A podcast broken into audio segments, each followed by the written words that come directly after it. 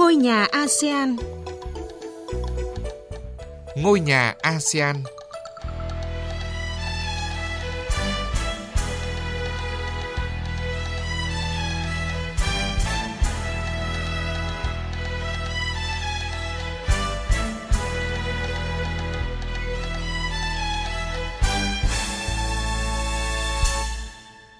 Kính chào quý vị và các bạn.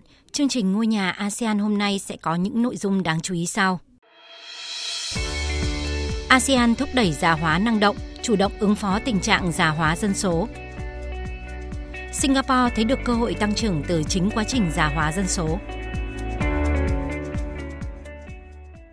Thưa quý vị và các bạn, tại khu vực Đông Nam Á, số người trên 65 tuổi hiện chiếm 7% tổng dân số, nhưng dự báo đến năm 2050, con số này sẽ tăng lên tới 16%, gây nhiều ảnh hưởng tới kinh tế xã hội nếu không có các biện pháp ứng phó hợp lý. Trong bối cảnh đó, các quốc gia thành viên ASEAN đều đang nỗ lực tìm cách giải quyết thông qua quá trình già hóa năng động. Phần đầu chương trình, chúng tôi thông tin nội dung này. Già hóa dân số là một hiện tượng toàn cầu, có thể thấy mỗi quốc gia trên thế giới đều đang chứng kiến sự tăng trưởng về cả quy mô và tỷ lệ người cao tuổi trong cơ cấu dân số. Tuy nhiên, nhiều quốc gia có tốc độ già hóa dân số nhanh nhất trên thế giới lại đang tập trung ở khu vực Đông Nam Á. Theo một báo cáo của Ủy hội Kinh tế Xã hội châu Á Thái Bình Dương XCAP, Số lượng người trên 60 tuổi tại các quốc gia Đông Nam Á đang tăng mạnh như Malaysia với hơn 25% dân số, Thái Lan với gần 35% hay Singapore với khoảng 40% dân số. Trong khi đó, tỷ lệ sinh con tại tất cả các quốc gia thành viên ASEAN đều có xu hướng giảm nhanh chóng.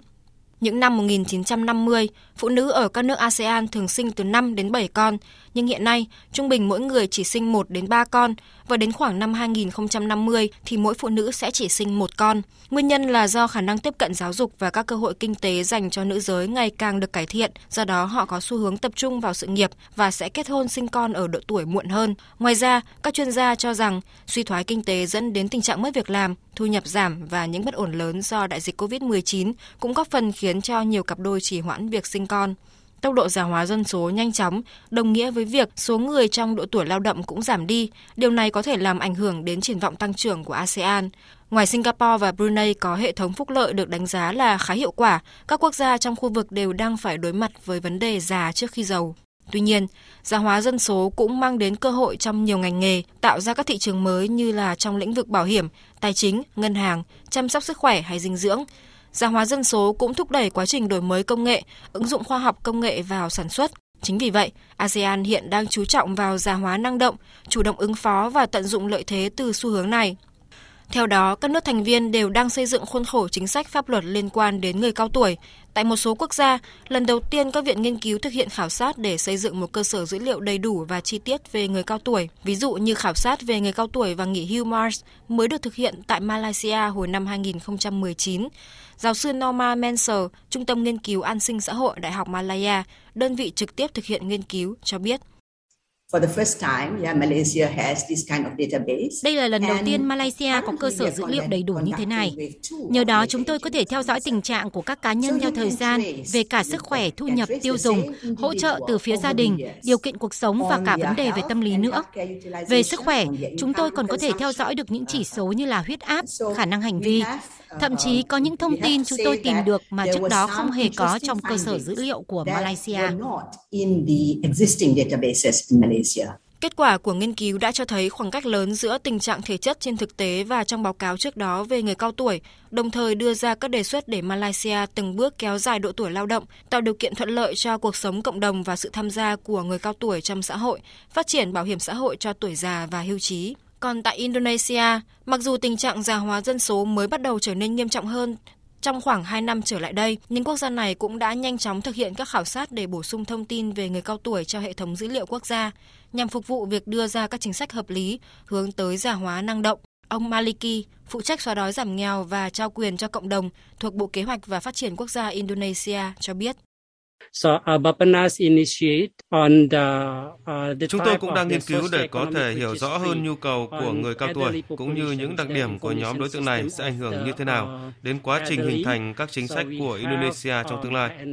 Ngoài ra, chúng tôi cũng triển khai các nghiên cứu về hệ thống hỗ trợ người cao tuổi hiện tại ở Indonesia, đồng thời xây dựng các chính sách để phát triển hệ thống chăm sóc sức khỏe lâu dài cho người cao tuổi với sự trợ giúp của Ngân hàng Phát triển châu Á ADB.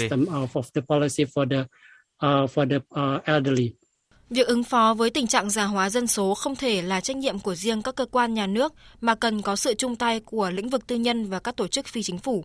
Doanh nghiệp cần cung cấp sản phẩm, dịch vụ phù hợp với người cao tuổi, còn gia đình và cộng đồng cũng cần có vai trò hỗ trợ người cao tuổi đáp ứng các nhu cầu của mình. Như tại Thái Lan thời gian gần đây, ngày càng có nhiều trung tâm tập luyện thể dục thể thao cho người cao tuổi xuất hiện là nơi để họ tới giao lưu chia sẻ về cuộc sống và rèn luyện sức khỏe. Mỗi ngày tôi thường luyện tập 2 đến 3 giờ đồng hồ, ngày nào tôi cũng tới đây. Đôi khi tôi đi bộ một vòng, đôi khi là nửa vòng. Giờ đây chân tôi đã hoạt động tốt hơn. Nếu không ra ngoài luyện tập, tôi sẽ chỉ ở nhà ăn và ngủ. Tôi sẽ không tập luyện thể dục thể thao. Ra ngoài gặp gỡ và giao lưu với mọi người, tôi mới học được nhiều điều mới lạ. Dân số già hóa nhanh chóng là một thách thức to lớn cho tương lai. Tuy nhiên, với các sáng kiến về tuổi già năng động và sáng tạo, các quốc gia ASEAN đã và đang từng bước thích ứng và tận dụng được những tiềm năng mà xu hướng này đem lại.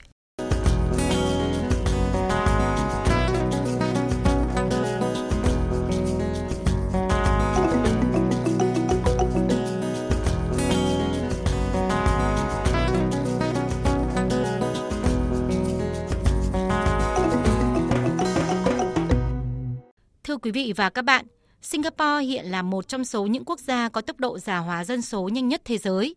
Vào năm 2030, cứ 4 người thì lại có một người Singapore sang tuổi 65 hoặc cao hơn.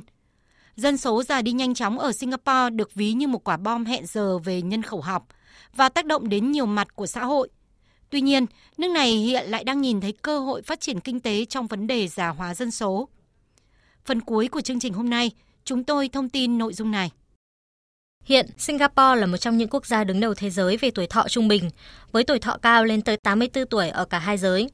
Trong thông điệp quốc gia vào tháng 8 vừa qua, Thủ tướng Singapore Lý Hiển Long cho biết những người sống trên 100 tuổi tại quốc gia này đã tăng hơn gấp đôi, từ 500 người vào năm 2007 lên đến 1.300 người vào năm nay. Tuy nhiên, cũng giống như nhiều quốc gia khác trong khu vực và trên thế giới, Singapore cũng đang gặp phải vấn đề già hóa dân số với tỷ lệ sinh đang giảm.